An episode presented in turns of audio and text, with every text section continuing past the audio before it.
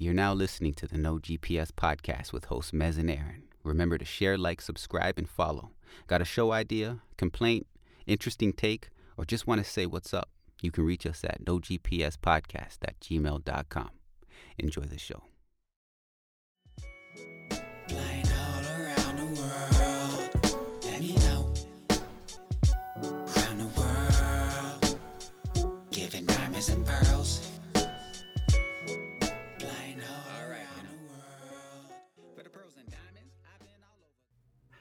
Hey there, we're back again. I'm Aharon. I'm with my co host Mez, and we're doing part three of the Soul Rebel Generation. And we're discussing Professor Daniel McNeil's new book, Thinking While Black. And it discusses um, the work of Mr. Paul Gilroy, Professor Paul Gilroy, and Armond White. Uh, they're both cultural critics and, and seminal, seminal in what they do. So, yo, Mez, like, how's it been? Like, we finally finished the book. I mean, we finished the book for a long time. We went over it again, and we're both just floored at how good it is. I think that Daniel McNeil just did a wonderful job of making these two figures, connecting them, and breaking that dichotomy of black conservatives and black um, progressives, and, and showing some of the interlinks as far as the thinking and just kind of complicating that whole arrangement, that Manichaean arrangement. And it's ju- it's just been a pleasurable read, just just from the beginning to the end, and so rich. And like I said, just two thinkers who I think really get um, misunderstood a lot. And so this this book really clarifies these two individuals who who I would say whose thinking has been reduced to the margins um, in some certain senses, and both still are are very much acclaimed and and hailed in their professions as, as really really really really really smart dudes. So yo, Mez, how's it been, man? Like like how are you coming to this? Well, we had just to say we we we finally getting to finish the podcast. The book's been finished a long time ago, so yeah, yeah, finally getting to get uh, get around to the end of it. Uh, to, but I think it's good this way, even you know, if it's a smaller book or a longer book, uh, dividing it up in three parts, you can actually you know dive into uh, instead of note taking the entire time and having uh, one single discussion uh, over the entirety of the book yeah, you know, you the note taking gets replaced by the separating the discussion into three parts, so you can, you know, talk about a specific thing uh, in the first few chapters about the the seventies, maybe, or um, hmm and then move on to the next thing. So I think we did it the right way. I think I'm uh, I'm proud of this, and um, yeah, it was good. It was good. It was nice. It was an odd kind of like 14 year uh, odyssey back to when I first uh, was introduced to you know first met Daniel and then introduced to Paul Gilroy. As you say, Paul Gilroy is uh, kind of misunderstood and marginalized, and D- D- Daniel, um, you know, shows it in the book as well. I always wonder if I had even come to know Gilroy work, known Gilroy's work, if it wasn't the way I, if it wasn't for Daniel McNeil in the first place, like being an undergrad Mm. program, because Wow. uh, the way he was presented to me is that he is, is as if he was inevitable if you're going to get into Black British, uh, you know, studies, cultural studies, uh, critical uh, work or whatever. Uh, if it's not Stuart Hall, it's him. Uh, but every time, everyone I went afterwards, it's uh, it's like uh, Paul who? Never heard of him. yeah, and that's why I said Yeah. in previous podcasts, uh, previous episodes, that a lot of people don't either don't know him or find him to be uh, oh that guy yeah he, he kind of went that way we stayed here you know so uh, right, right, right. there's that and yeah what do you think i want to ask you what did you think of this uh, theme of you know creating a kind of generational cohort to think to think through generationally.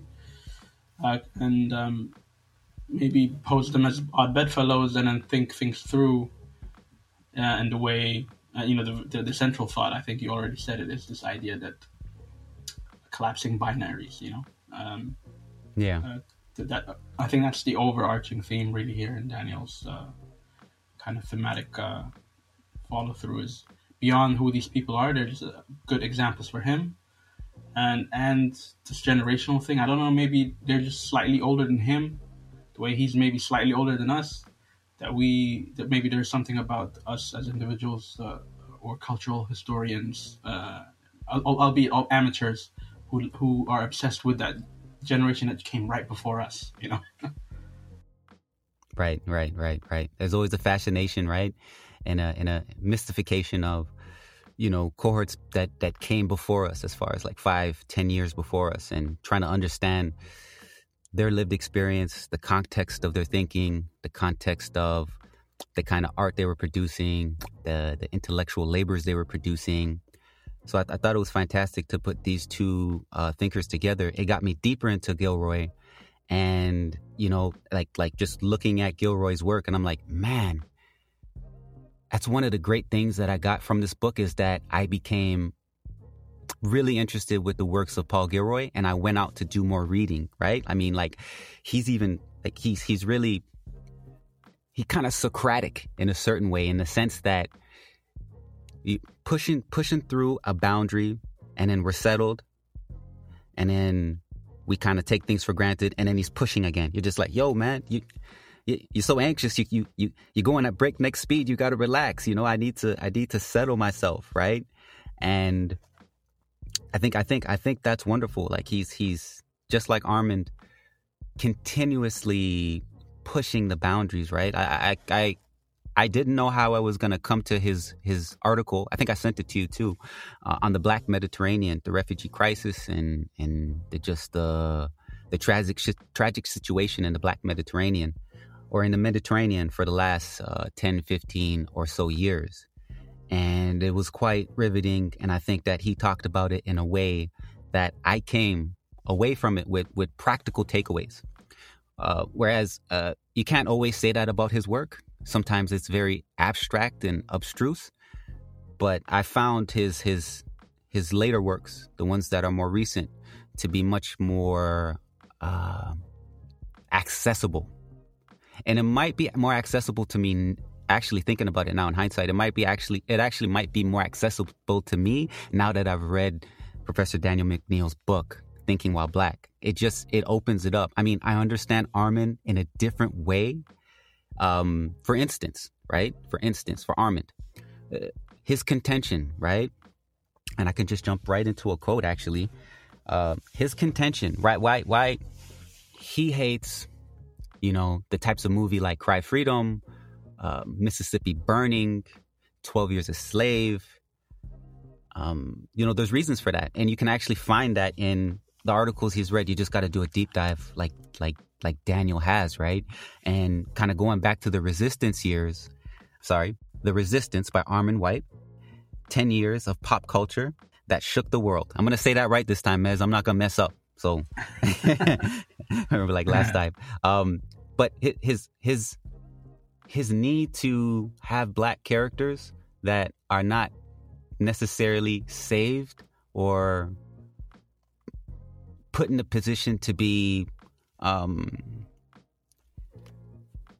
yeah saved by white characters right? Um those types of movies that he he he he, he really frowns on them. So uh, let me let me let me take the foot out my mouth and let me read this quote, and this will basically explain why he loves the movie The Color Purple, and it establishes his reasons for why he doesn't like the Cry Freedoms, the the the, the Burning Mississippi, the the the the, uh, the Preciouses, and all of those kinds of movies. So he says this in page forty four of The Resistance. The Color Purple feels like the first insiders movie about Black Americans to come out of Hollywood because the characters aren't defined by the relation to the white world, right? That's important. Their relation to the white world or created through a white artist's, a white artist's sympathetic condescension. These are new black archetypes. As fictional creations, they are so free of political justification that the whole issue of correctness is zapped, right? So this is the, the real leap that's page 44 in the Resistance. All right, so this is the actual review for color, the color purple. Yeah, yeah. So that that that really is behind it, right? And I think his reasons for why he was such a big, big fan of Spielberg, um, to to allow characters to be who they need to be, um, not who we think they should be and to create new types of archetypes, new myths.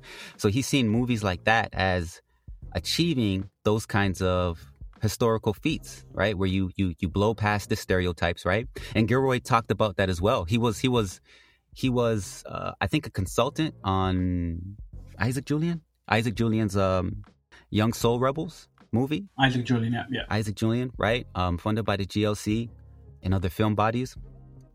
That movie bursted through the stereotypes, right? You got you got black gay characters going out with um, having interracial relationships, right? You had you know, uh, people trying to bust through the mainstream, but trying to do it in, in ways that were not so clear cut as far as um, like the ethics around that, and like you know, so so both of them are talking about busting through those stereotypes, right? Of just like animist, naturalist, um, rhythmic uh, types of black characters, right? Who just who who understand the soul of the world and are supposed to be poets for, you know, white liberals who feel guilt and shame, right?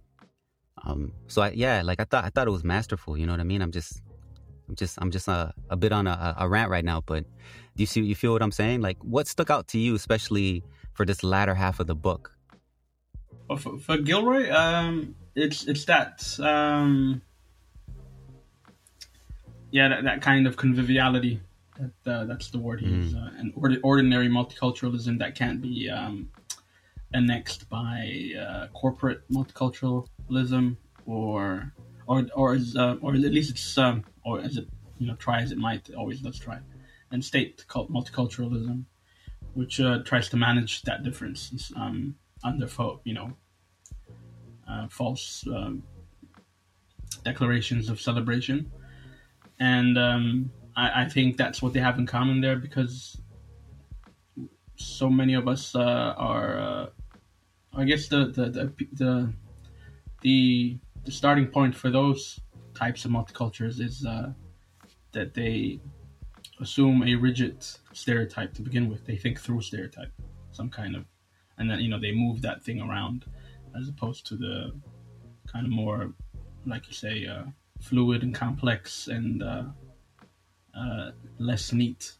ways we actually live live our lives, whether it's in a council housing here or uh, uh you know in the projects or in the, in the, streets, in the clubs, and you know pl- you know places mm-hmm. of uh, you know cultural um, exchange. Um, so I guess that's like a you know a kind of meeting point there. Um, I, one of one of the few that I think Daniel uh, uh, and you know intimates that. So yeah, uh, that's that's uh, that's what I get out of that for for Gilroy for the la- latter half. I don't know. Um, it's it's just so hard to read them against each other because uh, what I wanted to respond to was in terms of your reading of Paul Gilroy, my most readable was in 2010. So probably my first year of reading him. Uh, experience mm-hmm. with him and uh, a book that I actually liked and, and I and I kept and I and I bought after I took it out of the library afterwards was his book uh, uh, Darker Than Blue, which he mm. takes from a Curtis Mayfield song, "People Who Are Darker Than Blue," and I, and it's it's a small book. Uh, Daniel mentions it in the book as well, and in, in, in, his book here. Um, that you know talks about the moral economy and uh, a little bit of he, he, gives a little bit of lament of where we came, you know, the Bob Marley and Curtis Mayfield era, uh, and where we are at now, where uh, you know he, he goes hard on uh, Montel Jordan and his lyrics and and celebration of uh, of uh, big fat cars and and whatnot. He has actually this is some of my early kind of learning curves around privacy and it's you know it's a connection to late stage capitalism and neoliberalism. It's kind of pursuit for privacy masquerading as uh, some kind of individual agency and freedom and democracy. Mm. And he tells a lot of the story about how we went from uh, how the car was used, like a, basically a, a, kind of cultural uh, um, story uh, or, or, history of uh, car manufacturing, what the car has meant to uh, both in industries but also to Black American working class.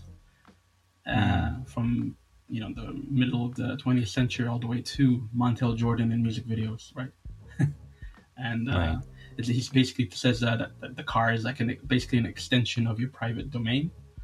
That Mm. um, the moment you leave your house, you no longer have to enter the public. That the yucky concept. Oh, other people. I can I can jump into my car and extend my my time, my private Oh. time to where I want to go.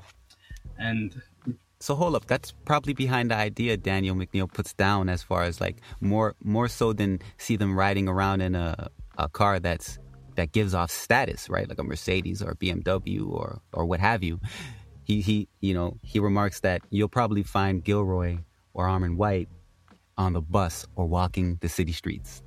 Okay, that's cool. Yeah, I mean, Daniel said this in class once. I don't know if he if he remembers it or maybe he repeats it in classes.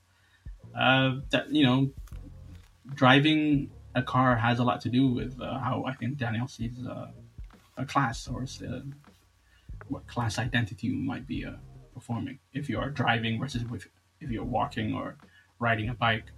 I mean, at the time, maybe I remember someone maybe in the class said, "Wait, driving a car doesn't make you middle class or whatever it was." and uh, but I, uh, over time, I do think that that's true. Um, the only desire for a car and a place where there's, you know, ample like transportation, albeit it's constantly being eroded by the same private sector and the privatization of the state and all those services, uh, can only mean really uh, the you know the private neurotics ever increasing desire for more me time, you know, as opposed to Right. uh, I mean, and the other joke, of course, is in the underground here in London. In the morning, peak rush hour, you got everyone staring at their phones and barely uh, somehow somehow managing not to bump into each other, let Right. alone speak to each other, but somehow managing their own private lives. But yeah, that that that, book, Darker Than Blue, is pretty good uh, to uh, to kind of start with because uh, that's uh, it's a different kind of book from his other books.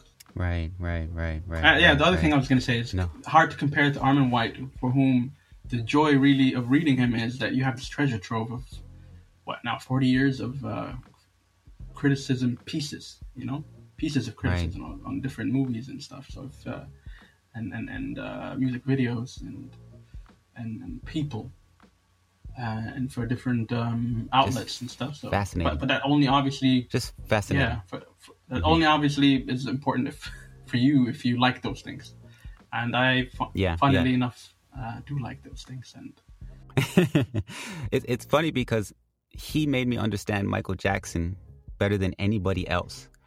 And obviously, I mean, not obvious, obvious to everybody, but obvious to me and you. Like earlier today, we were talking about Michael Jackson's song Stranger in Moscow and coming to a, a greater understanding of that. And I can't help but think that Armond White was a part of that in our reading of him, especially in The Resistance. His uh, when he writes on from the Dangerous album, uh, Black or White. Um, like just, just fantastic. Just gets to it. You understand why. Um, maybe let me let me read a. Can I read something from it? Just what got me to understand Michael is that Jackson. the gloved one? Just the, the gloved one, right? yeah, Yeah. The, um, the- the gloved, the gloved, the gloved one ain't no Yeah, the chump. gloved one Or- ain't no chump, Hold yeah. up, the gloved one is not a chump. got, got Yeah, yeah, yeah. Ain't no is more of a well. Paul. That's actually interesting. Paul Gilroy put the ain't no in his first big book, which is an Americanism as far as I know. I don't know if uh, Oh. English is. I mean, uh, probably they do. That but, makes sense. and and and the way you just uh, corrected uh, both of us by saying no, it's is not is is not a chump as opposed to "Nah, ain't no. That's a good upstanding American American like Armond White would uh, would stand for that. right. and, and and that's funny because in learning more about Paul Gilroy, he comes to his under. He was in his undergrad years. He was he was in American Studies. Um, that was that. That's what that's what his major was. So he was learning about about um, black uh, African American culture, black culture in the U.S. to understand more uh, deeply what it meant to be black and British. Right to use those resources um, that were ample there, whether Baldwin, whether Douglas, whether uh, Frederick Douglass, whether James Baldwin, sorry, whether Ida B. Wells or whoever, um, uh, Drake St. Clair, is that his name? Yeah. Um, like those kinds of figures. And he used that to understand the perplexing situation he found himself in growing up as you know the the, the child of a black mother and a white father. And so you know this guy was chased in the streets all of that kind of stuff. And those formative years informed him you know he wanted to understand why was that happening? Why was i getting chased by you know racist skinheads in the streets of i think it was north london?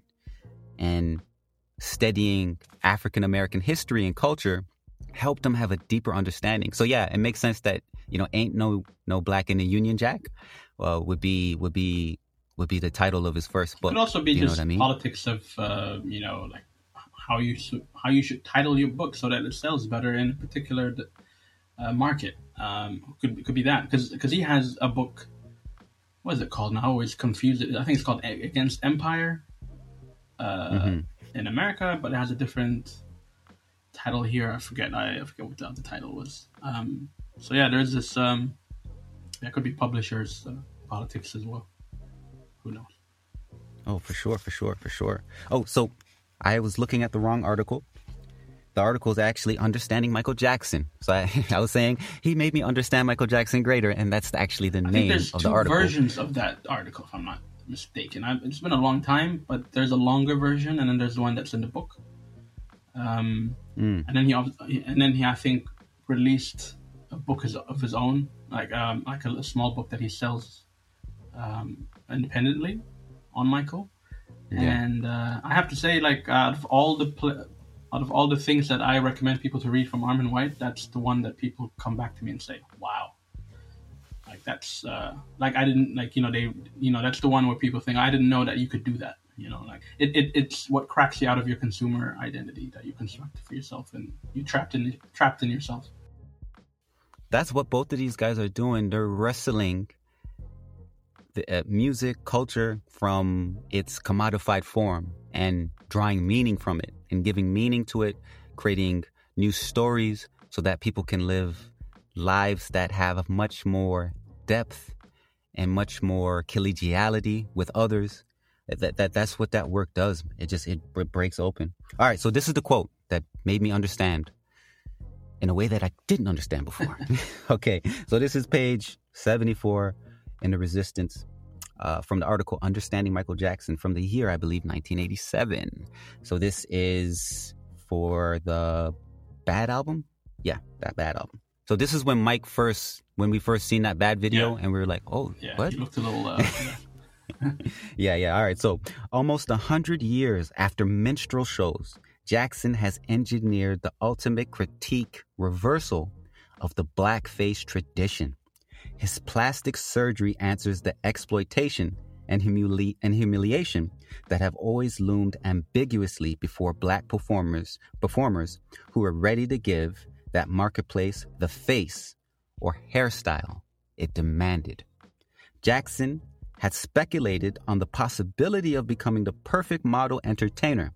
He has cribbed notions of showbiz decorum from that most desperate integrationist, Diana Ross, specifically in terms of music and vocal nuance. But another important touchstone has been the pencil thin Art Deco stylization of Fred Astaire in movement and dance.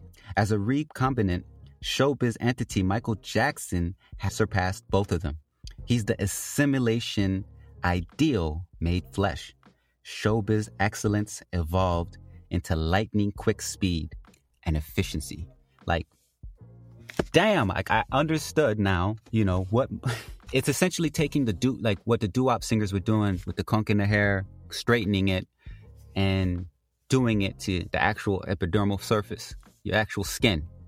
Right? So it, it just it just it takes it up a notch with the hair relaxing and everything like that, right? What he did with the, the skin bleaching or the changing of the skin yeah, color. he incorporated it. He reversed it. He, he basically held the mirror back up, uh, used up his own body as uh, for the minstrel show. as yeah as a mirror to what you. It's a kind of version of uh, Are you entertained? Are you entertained? Because he's like, I did this for you. I did this for I mean, you. I, I'm, I always go back to this odd Mm-hmm. thing because that's basically what it is, right? Michael is whatever uh, you want him to be, just for you, just for you, like Yeah. whatever individual it is, and and it was global.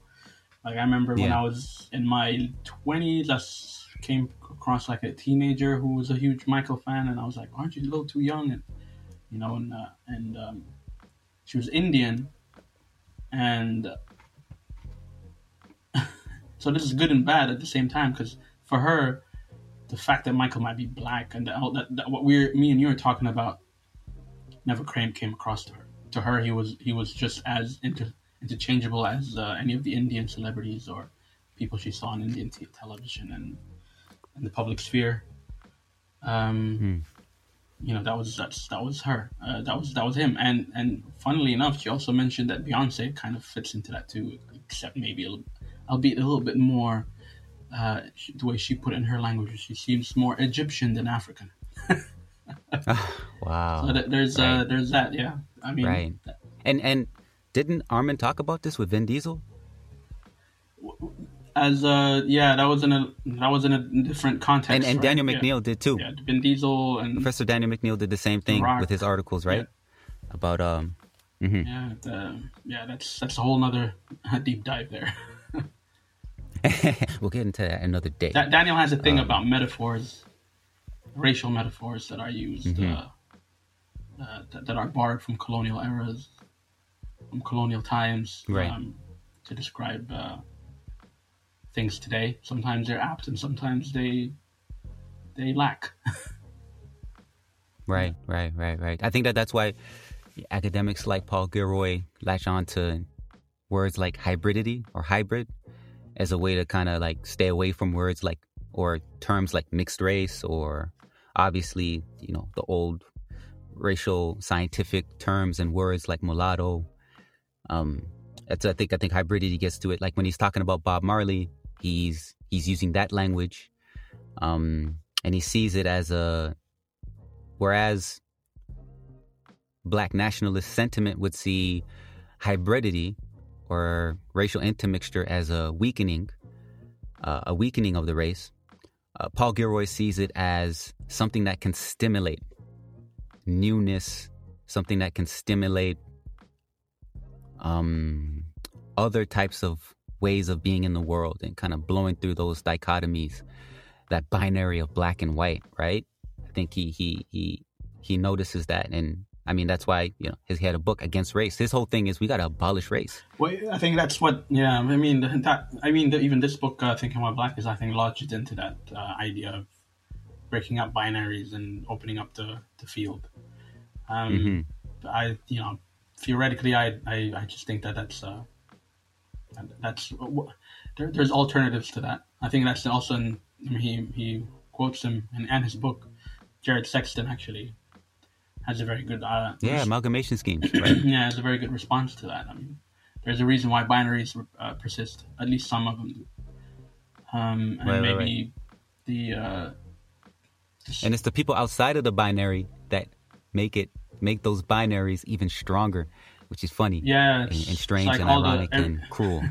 everything that happens in all over Earth uh, makes the South and the North Pole that much more stark and and uh, you know um, noticeable as what they are. It's it's, it's Yeah, kind of yeah. like uh, it's it's not that they hold you together. It's kind of what the inside holds the outside. Uh, ho- holds holds the Mm. outside um, at at will, at, at at a distance. It's kind of like the uh, the um I forget his name now. It's been a while. Uh, you know, the, this theory about how the concentration camp uh, says tells us more about what's outside of it rather than Mm. Is that the Bare Life? Yeah, there you That's, go, Bare Life. What's his name? Uh, Italian dude. My goodness. We're definitely out of. Uh, I haven't read that Out of corner that- of theory in a long time, but it, it's the inverse of that, yeah. And also just how Right. how the binary keeps persisting, even in this uh, moment we're now like speaking in terms of spectrums and stuff like that. There seems to be. Mhm. Uh, so I, I saw. What, what did I see the other day that someone said purple and green are opposite sides of the color spectrum or something like that. I don't understand color science, but even the fact that there are the, the, opposites exist. I know we get into Yeah. the theory part of it, but but what basically my point of uh, going to Jared Sexton is he offers a different subjectivity model to, under to explain Right. why the binary persists, as opposed to uh, what you, what he explains in his book. You know, a lot of conservative, multiracial folks who try to uh, play the fact that they have, you know, um, gone through this uh, new front- frontier of race talk. Basically, you know, we are we we are here now.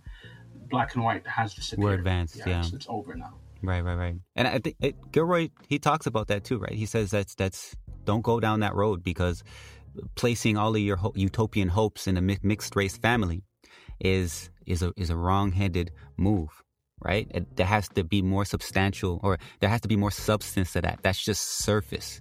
Do you know what I mean? Um and and I think sometimes they use those metaphors of multiraciality or, or being multiracial as a way to just kind of like bust through the binaries. Um, do you know what I mean? An interesting figure that they all talk about, right? Professor Daniel McNeil, Professor Paul Gilroy, Armond White, they all talk about Obama. right? You must in our generation. He's We must. he's made he's made many people uh, money by just you know all of a sudden everyone had a reason to write or, or make film or pr- produce culture. Right, right. Yeah, when he came on the scene.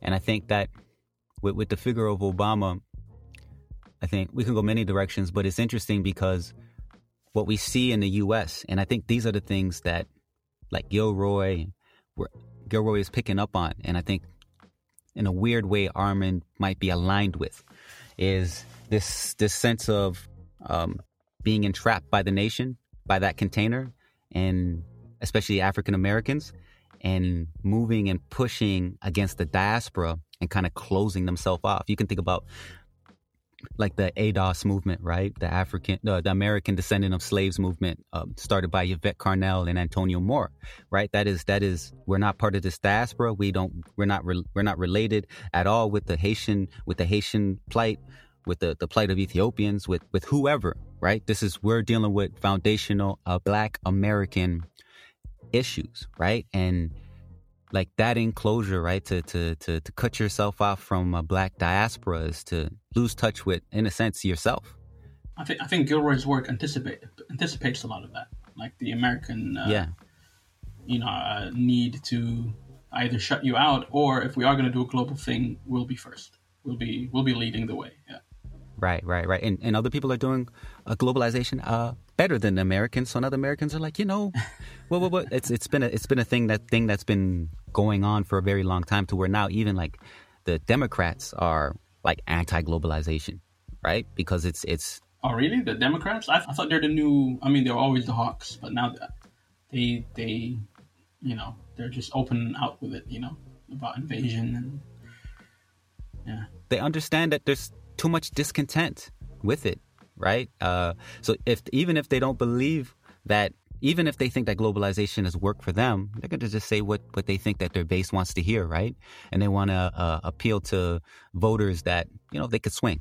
Yeah, yeah, yeah, yeah. And so, yeah, like that that that's that's important. That's why I think Gilroy's focus on the water now is so important, right? That kind of planetary humanism, because the, the water opens you up to an expanse, right? It's it doesn't. It's the law of the sea is not the law of the land, and he's saying we have to be um, compassionate, like the people who do real life saving work in the world's oceans and seas, especially the Black Mediterranean. Right? It just it opens you up, and you do these things not because you feel like it's going to be reciprocated, because but because that's just innately a humanist thing to do. Do you know yeah, I I think? Daniel gives the two the two examples of the two English activists who died in uh, Israel in the, in the book. I, I think yeah, I think he does use them as a that kind of example as a way for his planetary humanism as, as he sees it.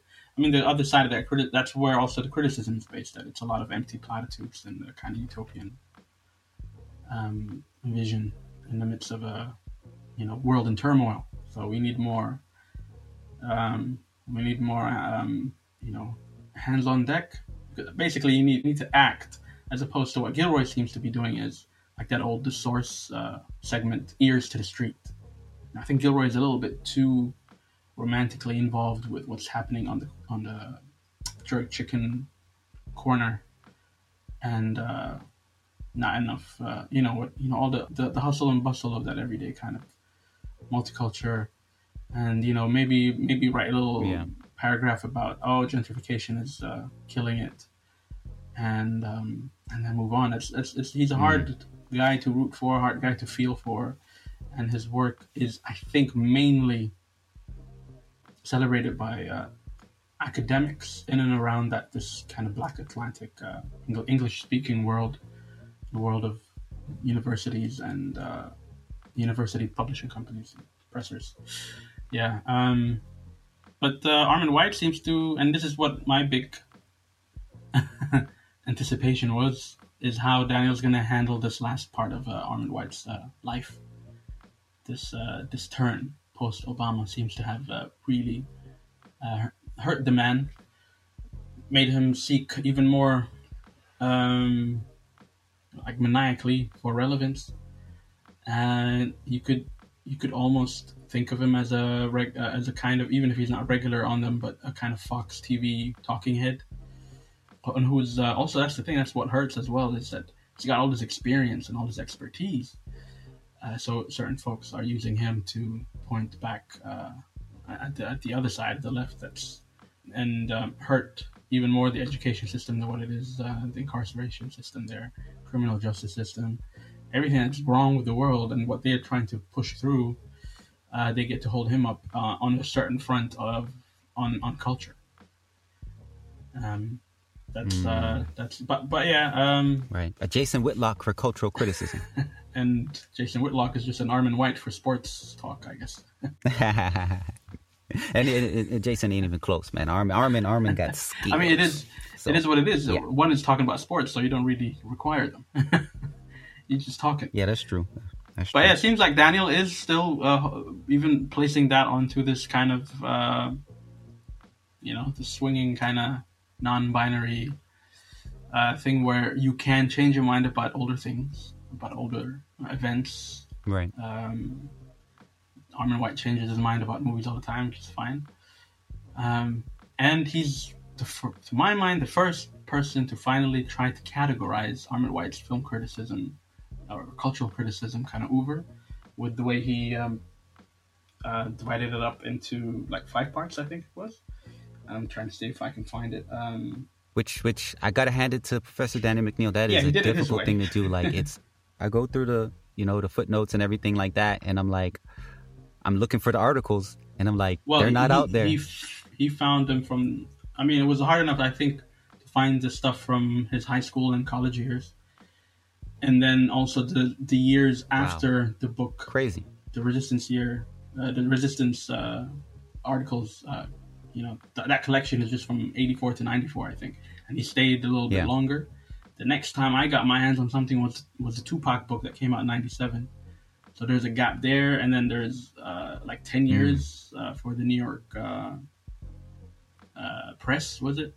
Yeah. So there's a lot there. Um, but yeah, kudos. And but the categories he, he has come up with are serious pop artists, Sense and Sensibility, oddities, one shots, and newcomers, R E S P E C T, and Let the Morning Begin. Um, I, you know mine one, right? Mine is more, much more simple.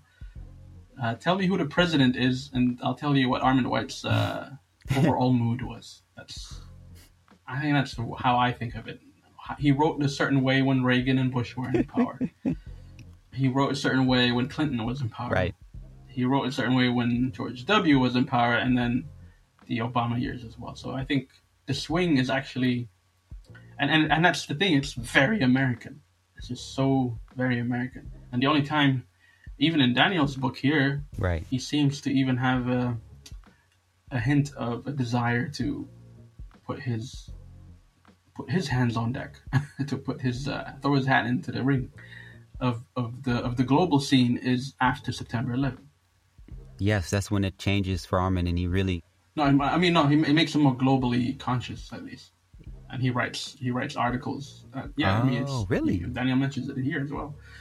He starts to Yeah, um, yeah, yeah, yeah. Okay. um, speak more about French films and uh, third world cinema, Iranian films, and things like that. He did it before, but this time a little bit more uh, urgency, I guess, to it. Right, right, right. I mean, he's a diehard fan of Jean-Luc Godard, right? So, like, it makes sense. So, I mean, I think I think you're absolutely right to say that you have to read them alongside the shifting, like every four years, the shift or eight years of the shifting of the American, the U.S. presidency, because like Daniel says it here in in, in page seventy nine in Thinking While Black, he says when when his Armond's arrival at the City Sun coincided with Jesse Jackson's 1984 presidential campaign, White also considered it the responsibility of principled critics to uncover the political truths within popular culture. Like that's it just that right there lets you know everything. Right? Like why he swings and shifts that way, why the the the uh the, the a change in the presidency, a new regime coming into power would shift him because there's there's mm. new pop culture that's being made to to service, you know, those power bases uh, I mean, that's his contention with Spielberg now, and kind of like he feels like he got co-opted by the the liberal left in Hollywood, um, because he but he connects that to the Obama phenomena, right? Like he's Obama got into power, and Spielberg totally changed, and he said like this is a change for the worse, and so he's he's reading political truths in pop culture because of that. So it makes sense. That's kind of his hermeneutical practice. Is it's not even um I don't know. I'm not casting aspersions or anything like it. It's if he is truly a humanist, which we're all contending he is, that's his barometer. So when new things come onto the scene, new people come on the city onto the scene, and there's a shift in political leadership, leadership culture, he he looks at it and says, okay, how much have, have things changed? What is now more important to stress than before, and how may I contribute to a readership that, that maybe needs that uh, point of view from than, than they did from before. So basically, like with the Jesse Jackson thing, that could be what he his thoughts might be. Um, so uh, uh, the idea being now he thinks in the last ten years that the entirety of Hollywood has been swallowed up by some kind of uh, cultural Marxist um, cabal or whatever. Uh, I don't know. Um, he's been always suspicious of academic based uh, film theory, anyways. That's why he you always kind of dismissed the psychobabble of it. Because early on it was all psychoanalytical. Right. In its uh, over, like the, the early film criticism. He ran away from that. He kind of sought a more, uh, uh, like, you know, Daniel says, less uh, serious or strained serious, more able to talk to the everyday man, woman who just enjoy a movie on a, on a weekend. Um, and it, it, seems to him maybe that's that, right. that that monster, the academic monster, has come back with uh, with a vengeance because now all these kids have gone to universities and liberal arts classes, mm. and uh, apparently, you know, it's, it's the boogeyman of cultural Marxism. They're they're kind of like a feels good to be minority, I guess, in that sense, to, or to make yourself into one. Um, the the, the, the media yeah. is liberal, right? It's, and liberal to them might as well mean uh, Stalin, you know. so. So that's right, that's right, the right, weirdness. I mean, that's I, I think that's the, ba- the, the the good thing is that from you and me being outsiders to America, is to to be able to read it from a completely mm-hmm. different vantage point, albeit with uh, shared points of contention like humanism, globalism, immigration, people movement, the, the movement of culture uh, and meaning and language and stuff like that. So we're interested, but we're not wedded to. Yeah. I don't care if America wins in the end. as, as as an anti-imperialist, right, I, right, right. Yeah, I have I have more to, to gain for them uh, for, if they lose. But I also understand all the contradictions that make America to begin with. Uh, the Yvette Carnells and stuff like that. That's that's um, right. That's a that's a gen- genuine right. um, realization that the world has come up, come up. You know, they're right here now. It's no longer just the Korean mm. corner store. It's mm. the whole world. I, I, I, I, I'm I'm seeing everywhere that it's basically complete, like the the, the cycle, right? In terms of commercial commercial pursuit of African right wait, wait, wait, for African cultures, uh, musical cultures, we went from hip hop to dance hall, and mm-hmm. or at, at, least we went from New York to Atlanta mm-hmm. in one sense, uh, and then it went to to the Caribbean, and now right. it's African. Like the entirety of uh, popular dance music is completely been overrun by African artists, and Africa is is flexing. Yeah, Africa is flexing. I saw the Voices Rising documentary recently, and each country in the in sub-Saharan Africa, West Africa, is just absolutely flexing right now, and, and it's been like that for ten years. And I feel I feel there's an existential crisis there.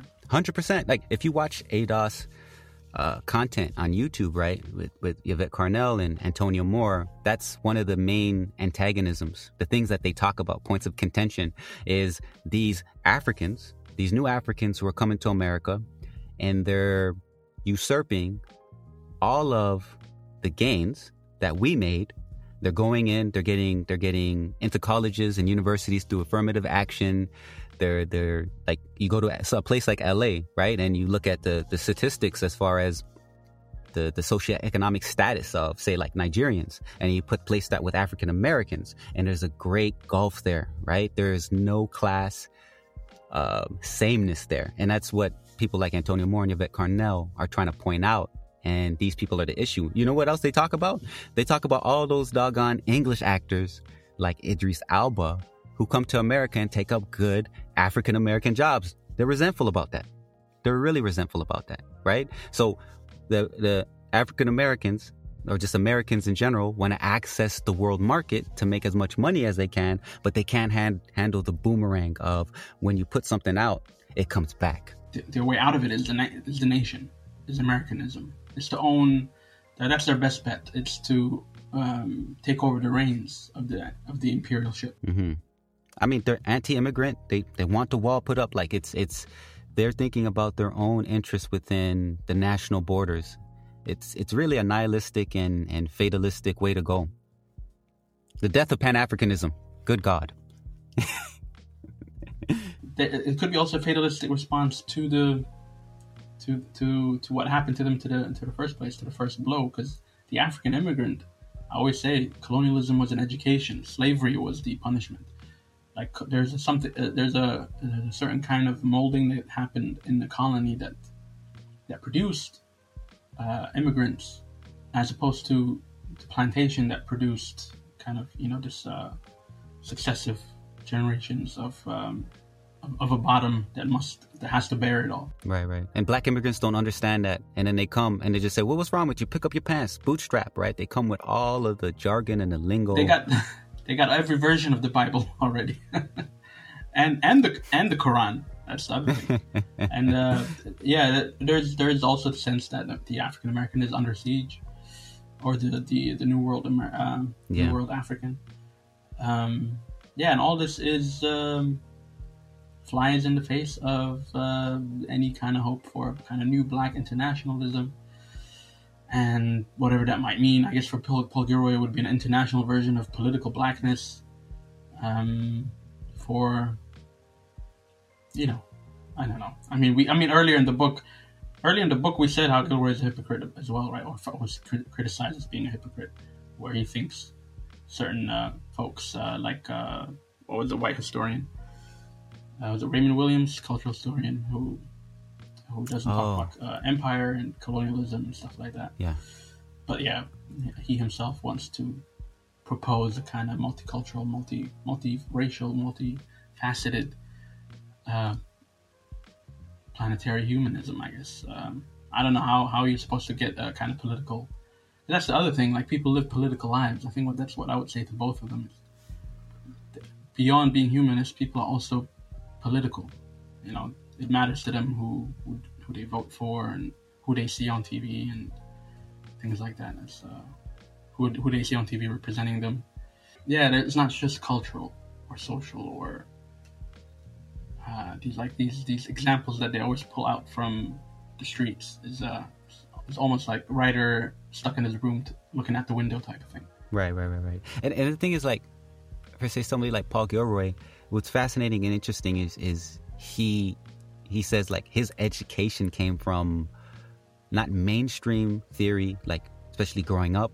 It came from the musicians, the Curtis Mayfields, the Bob Marleys, the Peter Toshes, the the the you know the Sly and Robbie, the you know all of those kinds of cats. And what's interesting about that is those spaces where that kind of education was happening, concert spaces, black radio, um, parks, parties, those like everything. Like there's been so much Yeah. privatization and deregulation and re-regulation that those spaces where those types of freedoms and democratic sensibilities were enacted and learned, they don't exist. Like like the city, the city that they understood and knew, that form, it's not there anymore. That's that social space, that use value, right? Where where things are not commodified. That's that's that's not what it is. It, the, the city is a commodified. It's essentially a big box plaza, big box office front, uh, storefront, right? It's it's it's it's and in, in a sense, if it doesn't work towards citizens or yes, citizens' needs, then can you call it a city?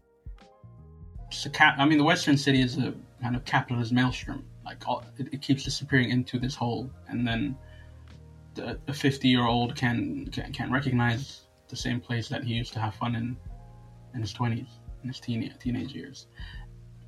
But you can map that as well onto the Black African versus African American scenario as well, because there's national history, national culture. You, I, there's there's a way in which in Eritrea you can't you don't really worry for that. Public space doesn't disappear, or or for culture anyways doesn't disappear because the tradition is national, or the the older culture is national. It's not. It's less commercial Yeah. culture. Here, everything is mediated by commerce. The arts are mediated by a commerce, which means they're dictated by commercial rules and people in suits. So things are more fleeting and they come and go. Um, even when they look like they last, um, because you know, 20 years, 30 years might seem a long time to one person.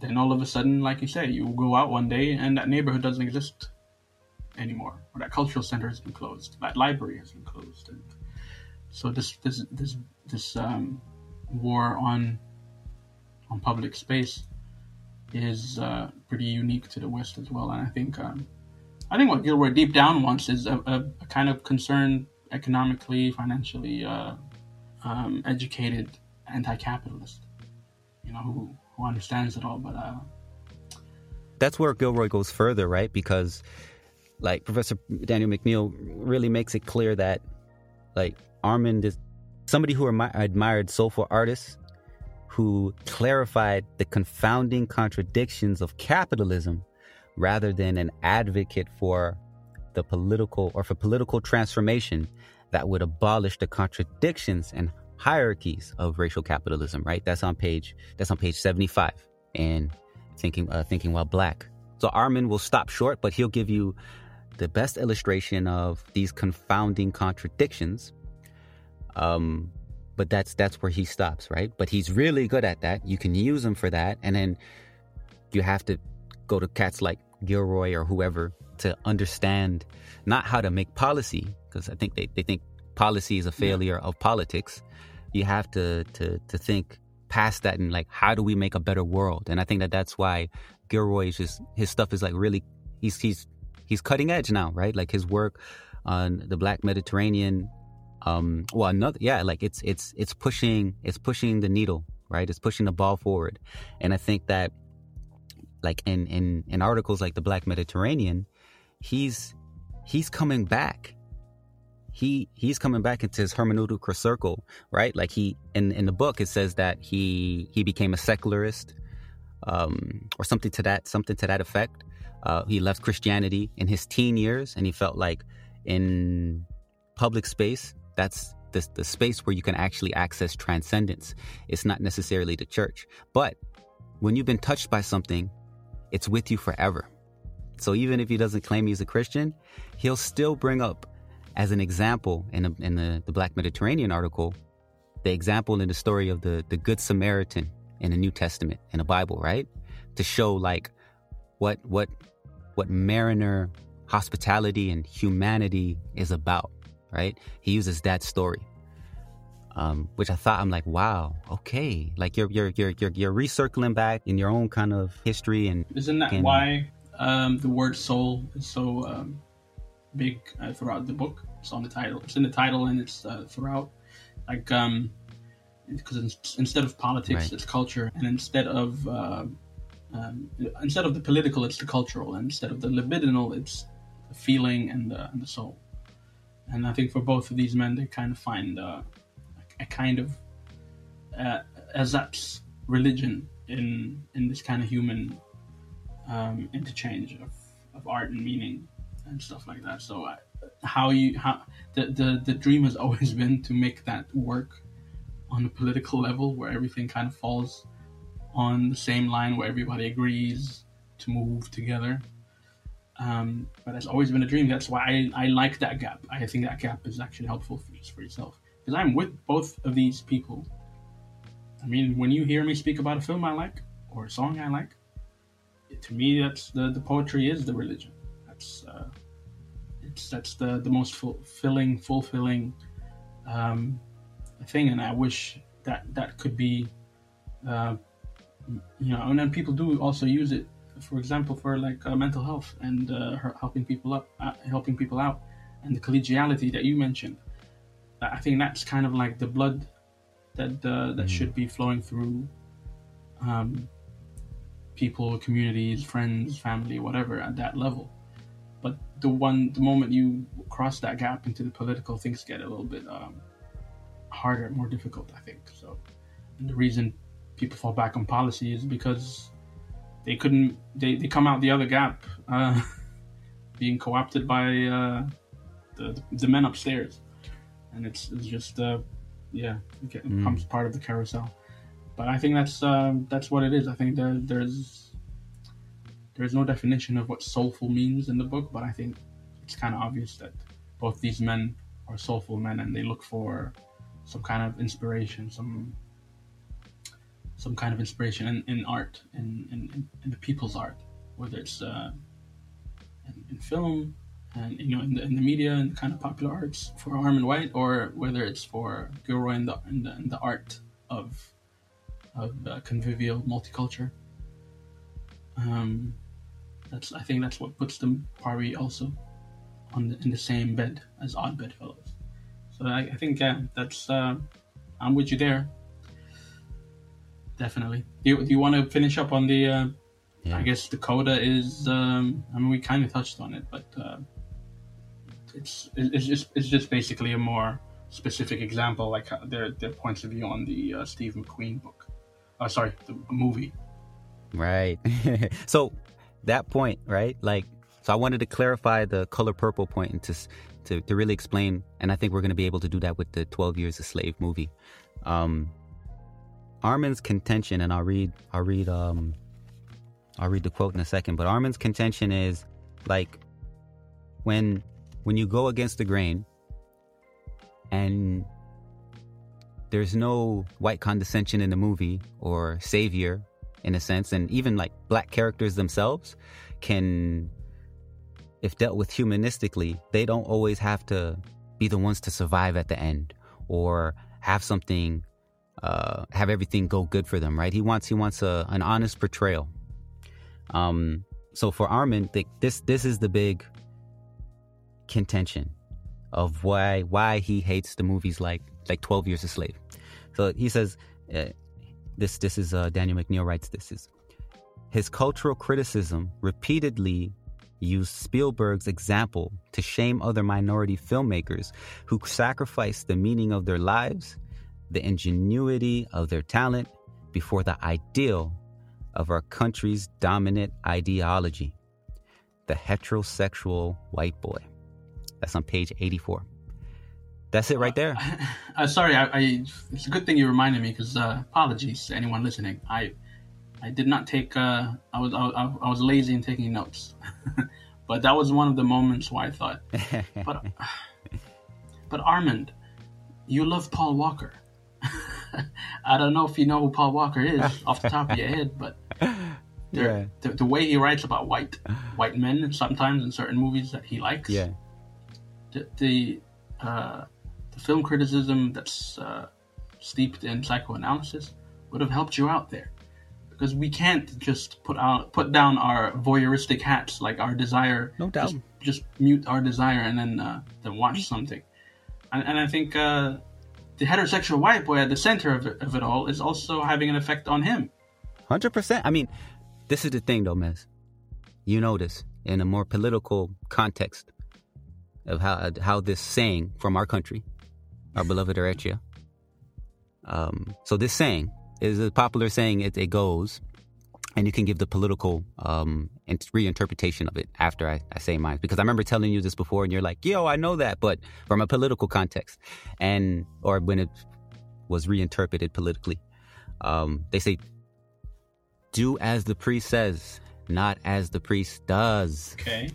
right? So Armond had it right, but it doesn't mean that just because he he wrote it down and clarified it for us that he's a practitioner of that idea 100% of the time. It's an ideal. You're not going to always live up to it. Um, it's, it's just there's there's there's stuff that's left outside, maybe even outside of this book at all, uh, that goes into interpretation, inter- interpreting film. Period. That has been deemed uh, either too complex. Again, like you know the same thing said about Paul Gilroy, like uh, intentionally uh, abstract and abstruse. Um, but it, it might be helpful um, to to round out the conversation. I'll just leave it at that. You know, some say structure, feeling, others say libidinal economy, and they're kind of. I think. I think that yeah. I think they're kind of on the same. They're sitting on the same table. They just they lead to different parts on the on the floor. Um. Yeah. So Yeah. there you go. I mean, yeah. Yeah. Go ahead. Go ahead. Sorry. No, no, I'm just saying We're like yeah, with quota, with quota, um, yeah, just getting into. He comes. He, he talks about uh, guess who's coming to dinner. Yeah. It's, Obama ties it all together. Eh? Crazy. I mean, this was so. This was so well written as far as Oh, yeah, that was the best written part. Yeah, of the book. he connects Obama to to um it might be obvious to some but the way that he spins it the way that he he presents it sorry it's just so illuminating right like like it's just poetic like Obama as the Sidney Poitier character right or one of his children his future children that uh, him and um, Mr. Drayton in the, in, in the movie um who's going to be his father-in-law uh, discuss about, right? And they get to the Du Boisian point of, you know, your children are going to be treated as problems, uh, not as people with problems. And, you know, they go further in that, you know, obvi- and Sidney Poitier's character, Dr. Prentice, he says they could be anything. They could be the president of the United States, uh, according to his soon to be wife. Um, but he's like, well, Secretary of State or something like that would be just fine, right? So he's already putting it out there. And where where is the trip? Where in the movie at the beginning, they, they're coming from somewhere. they're coming from somewhere in the United States. Oh, they're yeah, coming yeah, from yeah. Hawaii, the birthplace of a one Barack Obama. And I was like, damn, that's so poetic. Like, But I just meant, I just meant there's a certain. Uh, that's what I mean by the, the the colonized, educated subject of Africa, like the African diplomat, you know, the Nigerian, whoever it might be, who kind of uh, pierces through that and and and becomes and, and gets into these kinds of um, these rooms, right? And I know it happened in America too, but I feel this race towards entering that class of official um, you know, American leadership is, uh, is it just goes back to what we were talking about today now, um, earlier, about how the African middle class is kind of keeping up uh, or catching up and, and passing them in that sense. And Obama is has a Kenyan father, so that that kind of interracial relationship, giving birth to maybe a future imperialist, um, kind of happened in. Uh, I know via Hawaii, I guess, from Africa, but on the seat of the White House. So there's there's your globalism there, I guess. yeah, that's globalization. If I, if there was ever a, a metaphor for it. Yeah, but yeah, but that was that was my favorite part of the the book as well. It's just very well read and very tightly uh, put uh, put together. And uh, get to Kanye West. Um, Ooh, yeah, yeah. But I gotta say, yeah, Daniel McNeil. Yeah, he, this this is a magnificent book. I, I have been recommending it to everybody that I could come across, and it's just a fantastic book. That I think that will be read for years. Like I told you, I seen it in a high school that I I, I was doing some some work in, and I was like, yeah, this is a book you should be reading. And there was actually teachers there who were reading the book. So it's getting around. It's it's it's excellent. This is gonna be a book that high school students, university students, anybody who's interested in black diasporic politics and culture, this is a must have, man. It's a must have. Yeah. It's a must read. That's dope. But yes, No, I mean, um, it, it, that's what I said earlier. I think Daniel folded that latter part of White's uh, paranoid era into this kind of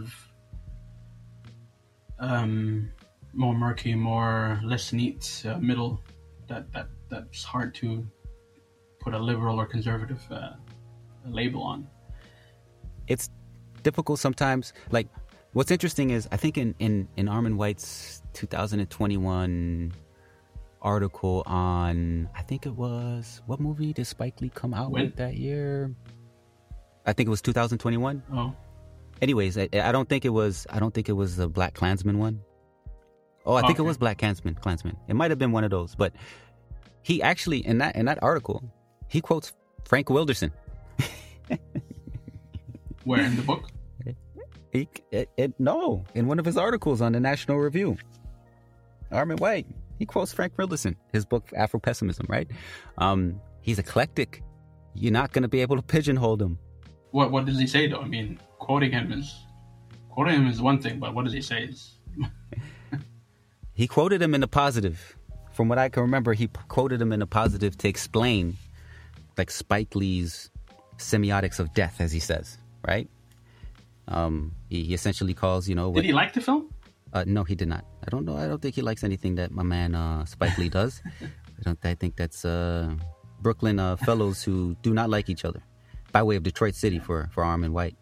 And Armond White d- d- definitely is a bad boy piston. There ain't no. Ain't, there's no half stepping about that. Well, that, that was another thing you reminded me. Uh, Paul Walker was one. I could read it for you. I, ha- I have the quote, but I'll let you tell me what you need to tell me. Yeah, yeah. Just let me say this because before Yeah. I forget, there is no mention of Detroit hip hop Oh, in Armond White's and I life. think he would love Dilla, especially this new book that came out. Like, no, What's up with but, that? But that's what I'm saying. He doesn't. That's why he never never cared. That's he never cared to look. So th- so all the, for all this talk on Motown and uh, the the haste to show people that Detroit techno was a thing, so as to disabuse people of the belief that techno is not black. He missed the entire uh, boat. Like, why is that? Why do you, why do you think? Like, cause he's he was on the he was on the De La Soul thing, Public Enemy thing. No, uh, why is it? It's because he doesn't. He doesn't. I mean, this is a criticism, Aharon. Aharon uh, Armond White is not. Uh, his inconsistencies are not, not a uh, not a feature. I mean, they're they're the bug. Ah, got you, got you, That's what I'm saying. got you, got you. And I got you. think, in Daniel's point of view, it's more or less, uh, um, you know, part of a man who refuses to be labeled. And I think it's uh, there's uh, there's a lot that he's missing out on, even though he should be.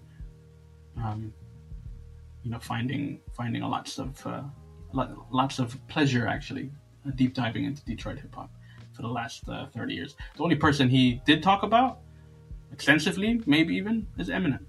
Mm, And what is Eminem? He's white. right, right. Yeah, Jay Dilla was really black. yeah, you're right. You're right. But, but that's the thing. The only the only thing to look to Detroit for rap wise, hip hop wise, at that point for him was Eminem. Because think about it, De La Soul, Public Enemy. Where do those groups come from? Long Island, coming from black Uh, middle class families. Long Island, yeah, Interesting. yeah, not from Eight Mile. Right, right. But no, that's the thing. Who, who knows? I mean, who knows? Maybe there is a diversity to Detroit rappers as well in, in terms of where they come from. But what I'm saying is, it's it's it's again this thing where something is shifting in the in the wider culture. Therefore, I must now change my uh, my tunes in order to, or my change my gears in order to uh, to address something that's that's now all of a sudden become more important than before. This I think this is part of that. Mm, Detroit isn't important to talk about because people uh, overlook it for its contributions to, to techno or to uh, Chicago to you know akin to Chicago and house. There's this kind of obsession, right? No, this actually also black, and I feel I feel that that's a neurotic middle class kind of thing to do to want to do. It's like the eclecticism of the of the '90s or the uh, Generation X, um, of of wanting to to be able to to uh, spread your wings and do whatever you you feel like, uh, but then also having a, a but then also having this kind of real racial r- racial politics reason to ground it in truth and history. And uh, meanwhile, Detroit is still trucking, right? And the only reason he goes back is to to uh, join the frenzy, the media frenzy at the time over Marshall Mathers. That was the other thing I kind of never thought about. I, I thought about. I guess I've thought about it before. I mean, it's been 14 years of reading him, but I never thought about it till now. Maybe he did write about it. I don't know. Maybe he wrote about the Pharcyde at the, in, in the mid '90s. Who knows? Maybe. But, but they're not Detroit. But you get what I mean. They're they're they're adjacent to that type of music at the time. Yeah. He, he wrote about Arrested Development. That's the closest he got, as far as I know. So he uh there was a critic who said something about Armond to say he's he's he's less of a film critic and more of a performance artist. Is that the Australian guy? I think towards the end. Yeah. Yeah, I believe so. I believe so. So that that kind of speaks to the point that you just made, right? That's that's that's interesting, and it, it's just complicated. So so get this, all right?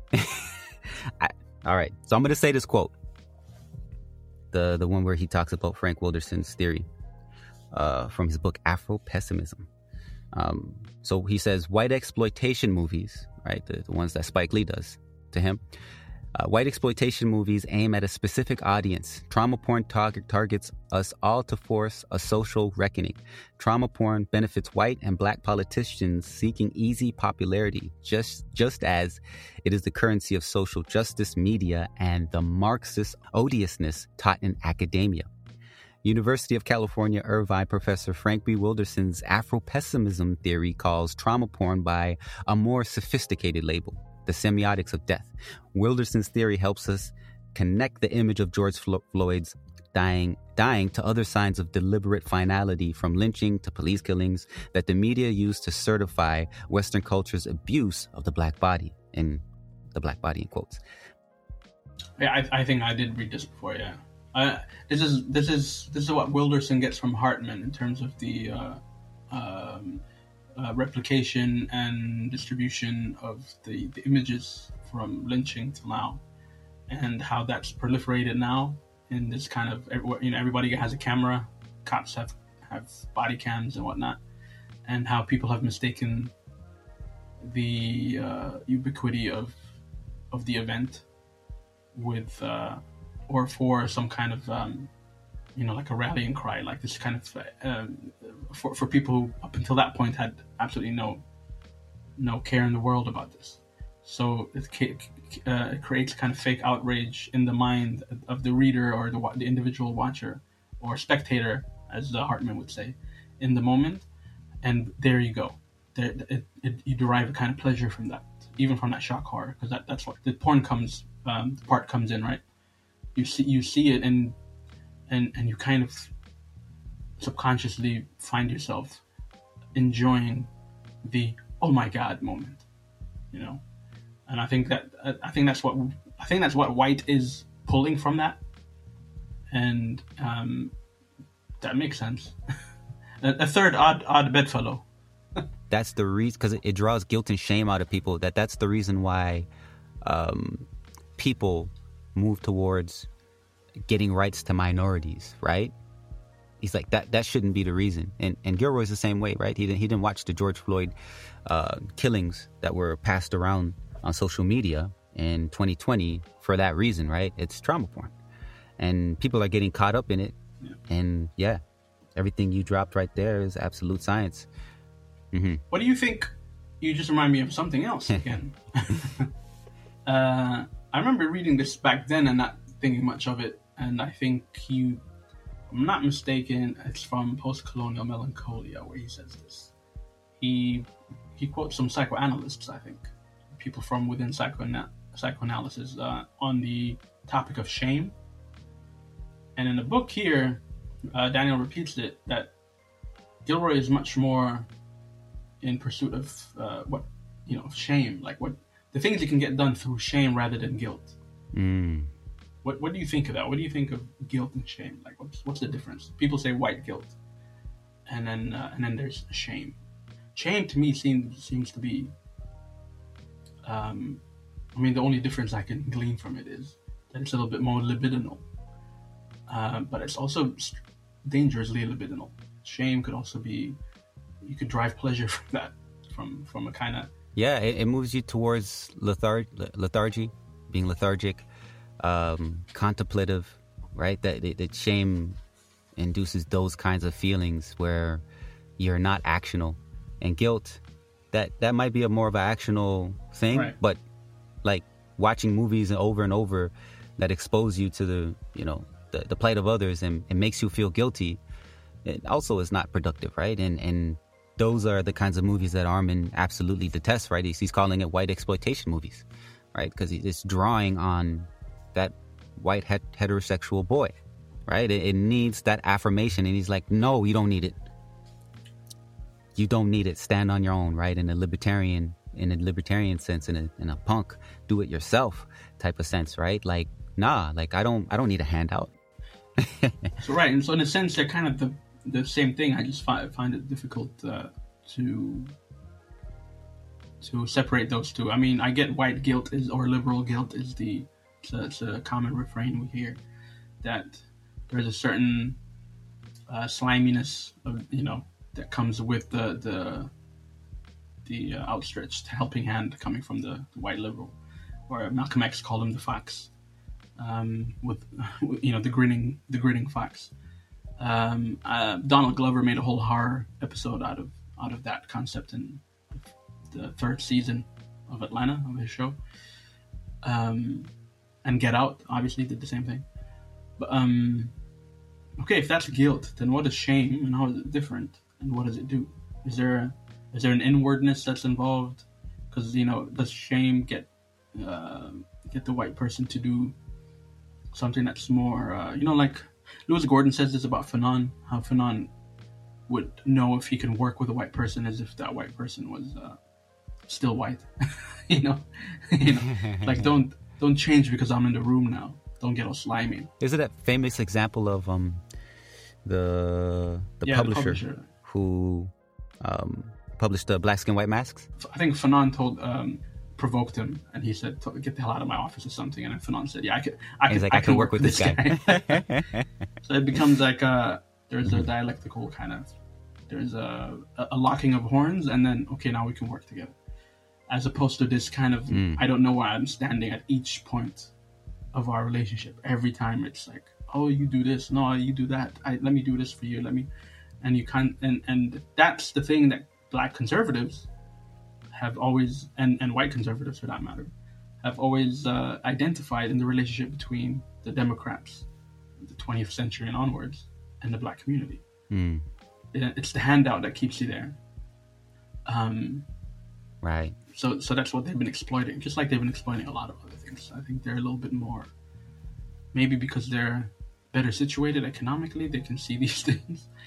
Um, they they don't they'll call out virtue signaling, you know. They'll and now they're using social media just like everyone else is, just like the left or the liberals are, and those words are catching catching on, and it's uh, it's They're using the tools that the left created yeah, against them. So, it's, um, Yeah. but yeah, that- that- that's just another. I might have to go back to post-colonial melancholia and uh, see what who the, who the original psychoanalysts were who came up with shame and how they differentiated that from guilt.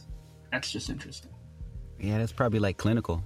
Yeah, for sure. Um, if if you're operating off of guilt, the the thing is you're gonna keep forgetting. It's not principled. It's not an ideal, right? It's it's it's. I gotta keep re- remind. I gotta have to keep getting reminded through movies, music, and all of that good stuff.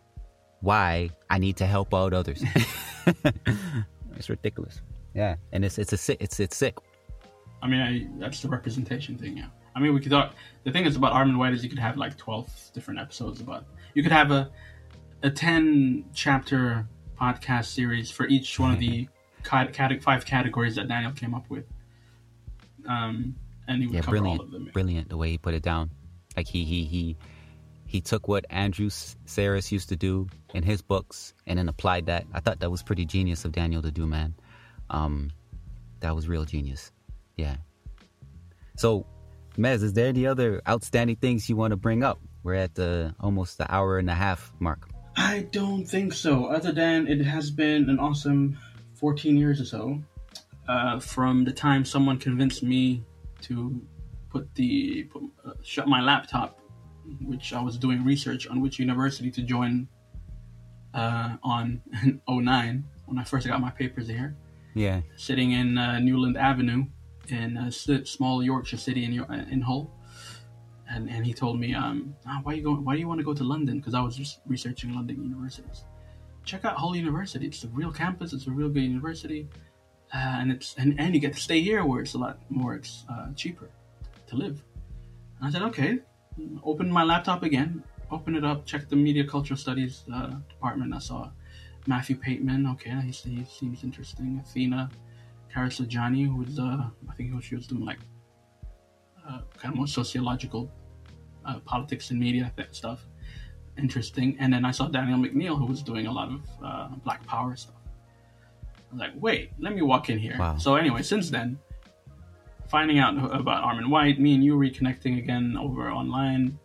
Um, I think you were going to university at the time, studying, and um, yeah, reading Gilroy at the time, reading Armond White at the time, um, meeting up with Daniel here and there, and then uh, Daniel's links to Canada. um, so you starting to you starting to read Armond White books. Anyways, long story short, we get here where these two Eritreans, members of the diaspora, are sucked into the vortex of the Black Atlantic, but bring our own, uh, you know, Horn of Africa, Black Mediterranean kind of perspective on it, and and our own cosmo, our own versions of cosmopolitanism onto onto book onto a book that was I think many years in the making. Maybe we'll talk to Daniel one day about it. Those first conversations back when we reconnected on the internet, um, through Messenger, uh, Facebook, all of that, the Skype, the Skype conversations, all of that built and, and, and came towards this moment. So from Daniel to you to me, I'm very, very, very, very, very thankful to both of you guys for sharing all of these these great thinkers with me who have changed me and left an indelible mark on me uh, for the good. It's just yeah, it's been 14 years of amazingness, and and you know we first met in the city of Asmara. you get you're getting soulful now. yeah, yeah, yeah. I'm getting sentimental. I'm getting nostalgic. The things that they rail against, but you know what? I'm a human. I'm gonna do it. And uh, to come to this point, yes, it's it's it's amazing. You know, 14 years later, after you know, you go to Hull and you're telling me about your professor, and I'm like, yo, what's going on? And you're telling me about all these theorists, and I'm like, whoa. Like I was studying philosophy, um, so I wasn't on the cultural studies side. So you introduced me to all of that, the Stuart Halls, the Raymond Williams, the all of the stuff they were doing out there in the UK and in the US, and in Canadian thinkers. So it, it's been a great, great educational process for me, man. Just talking to you, just opened my world up to a lot of good stuff. So Big props. Let's, let's, do that. No worries, man. Let's do let's do another book sometime soon. Let's make it happen. It's gotta happen. All right, man. yeah, man. So peace, one love, everybody, and thank you for listening. Thank you so much. Uh, we're gonna have a lot of great things in store. Uh, of course, talking about films, movies, shows, just life in general. You never know where we're gonna go with it. It's no GPS. Aharon out, Mez out. Peace.